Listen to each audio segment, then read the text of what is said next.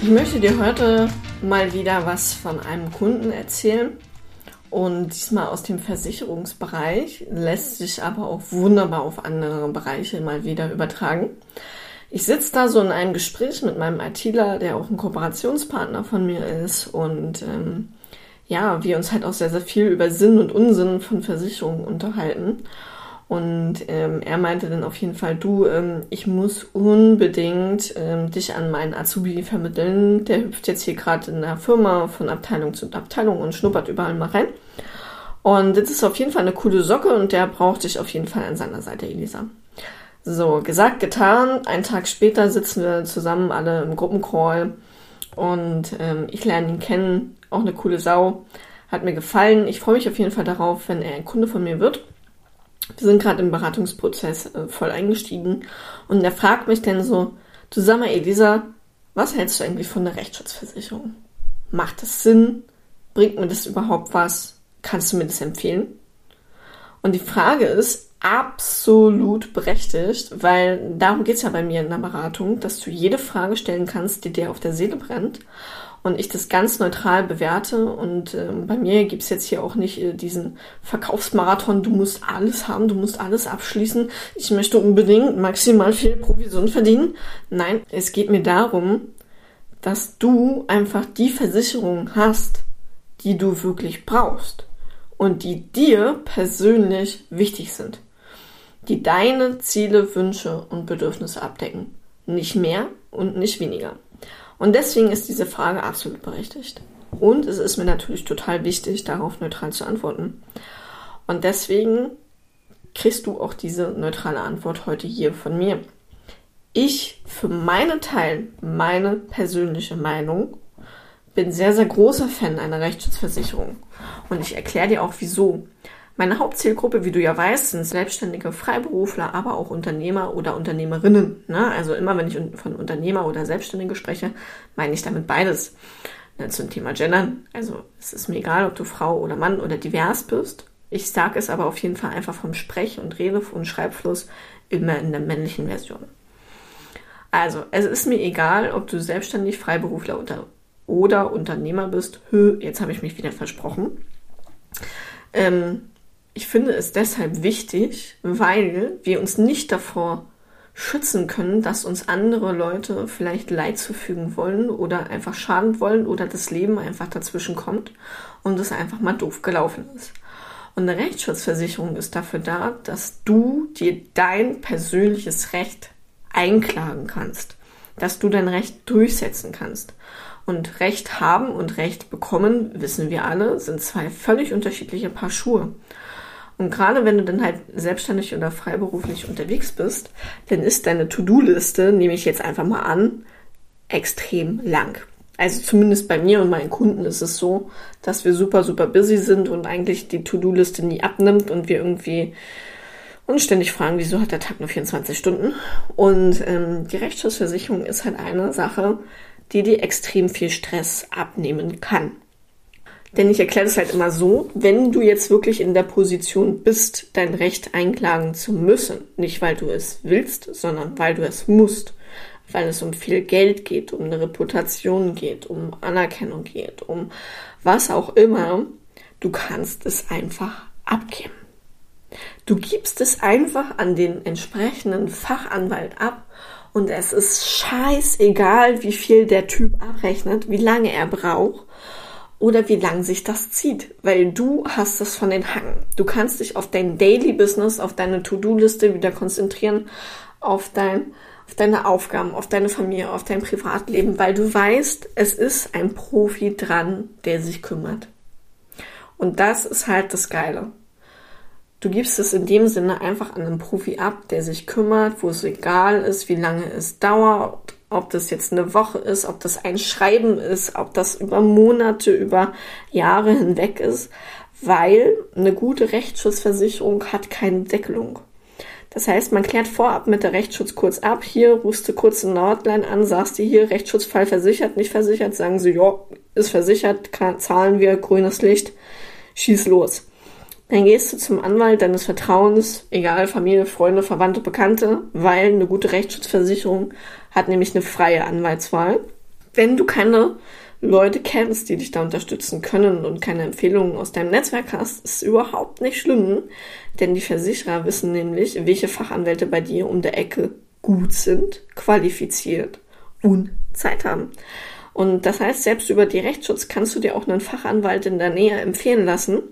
Und dann sagst du einfach nur hier, jo, hast du meine Versicherungsnummer, kümmerst du dich bitte drum. Und dann geht das alles seinen Gang. Und ich sag dir einfach, wie geil das ist. Ich bin damals nach Berlin gegangen, bin zu, ne, äh, bin zu meinem jetzt Mann, damals Freund, in die WG gezogen, in eine Männer-WG. Die sind natürlich gerade kurz vor umgezogen, die Jungs, in die neue Wohnung und der Vermieter natürlich wieder hoch und heilig versprochen, ja, wir tauschen überall den Boden aus, hauen das PVC raus und machen ordentliches Linoleum, äh, Linoleum, Laminat rein. Ja, Ende vom Lied war, das haben sie in zwei von fünf Räumen gemacht, in den anderen nicht. Der Boden war irgendwie schon zehn Jahre alt oder so, haben wir nachher festgestellt später. Ähm, und dann sind wir halt irgendwann so nach dreieinhalb Jahren sind wir dann halt da auch mal ausgezogen. Und dann hieß es, ja, boah, so den Boden, den müsst ihr aber ersetzen hier, ne? Also es ging um diesen scheiß abgeranzten PVC-Boden, ne? Der halt einfach, wie sich nachher herausgestellt hat, schon zehn Jahre alt war. Und ähm, ich damals noch als kleine Azubine total eingeschüchtert und alles. Ne? Und was machen wir denn jetzt? Weil der Vermieter wollte damals einfach 2700 Euro für drei Räume PVC-Boden haben. So, jetzt sind wir natürlich nicht blöd. Wir haben äh, zwei Väter bei uns, ne? also meiner und auch der Vater von meinem Mann, die so viel Ahnung haben von Bausachen und so. Und wir dann so, naja, okay, was kann man denn dafür verlangen? Und die dann natürlich schon herzlich gelacht. Weil so ein Boden ist natürlich gerade PVC-Boden. Ne? Wir sprechen jetzt nicht über Holzdielen, sondern PVC. Ist natürlich spottgünstig.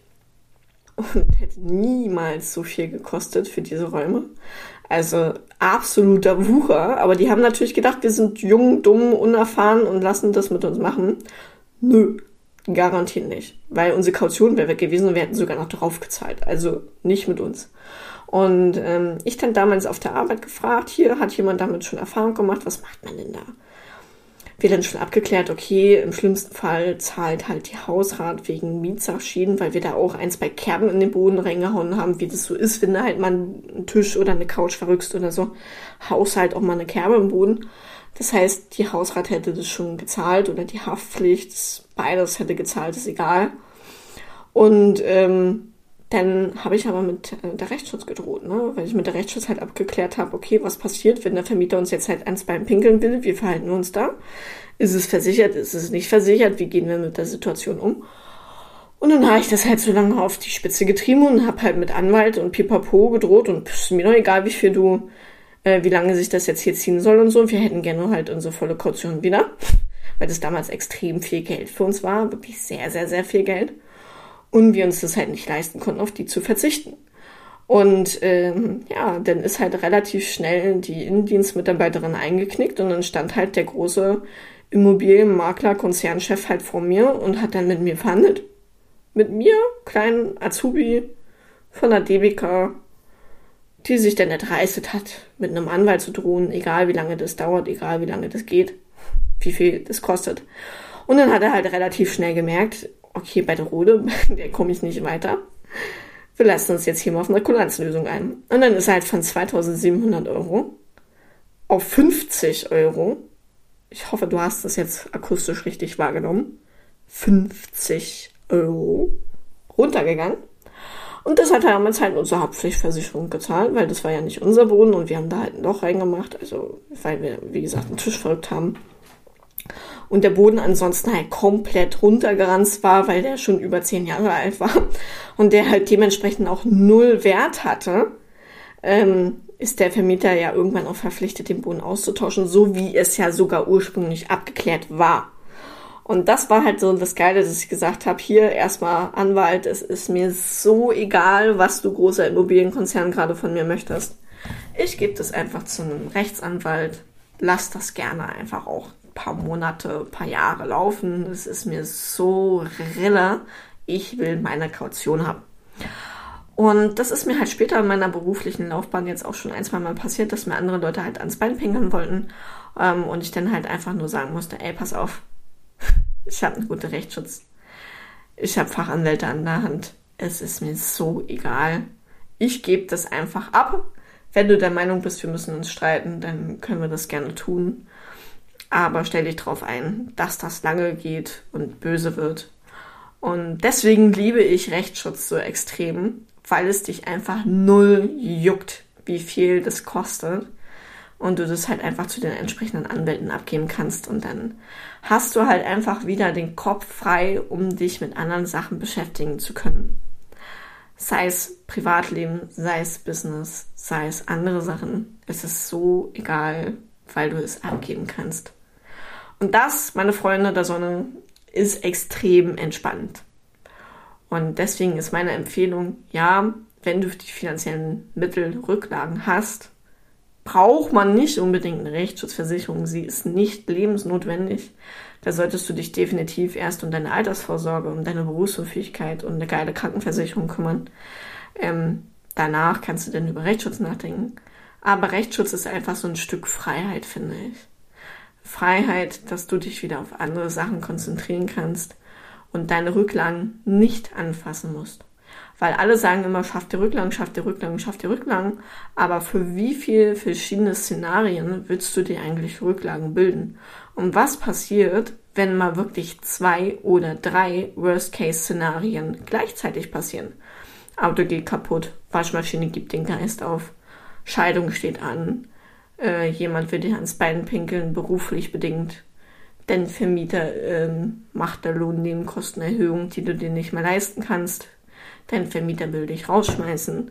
Ne? Es gibt so viele Szenarien, die halt eintreten können. Und es ist doch immer so, wenn wir erstmal irgendwie dabei sind, ja, Scheiße auszubügeln, Scheiße auszubaden, dann kommt immer mehr dazu. Und deswegen bin ich ein großer, großer Freund von den Rücklagen, aber man muss sich halt auch wirklich fragen, für wie viele verschiedene Szenarien kannst und willst du Rücklagen bilden.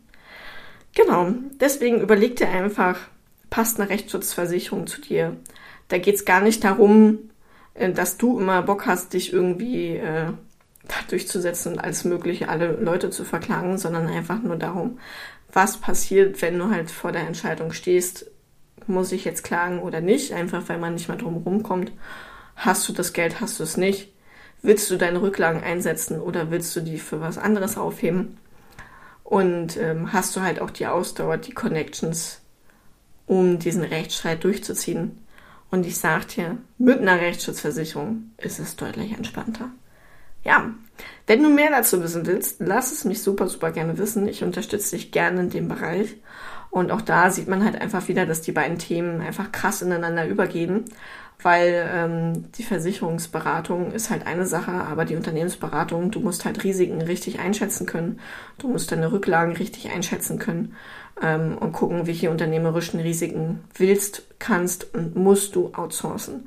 Und Rechtsschutz ist auf jeden Fall ein Bereich, den kann man super easy und auch finanziell überschaubar aus, äh, outsourcen.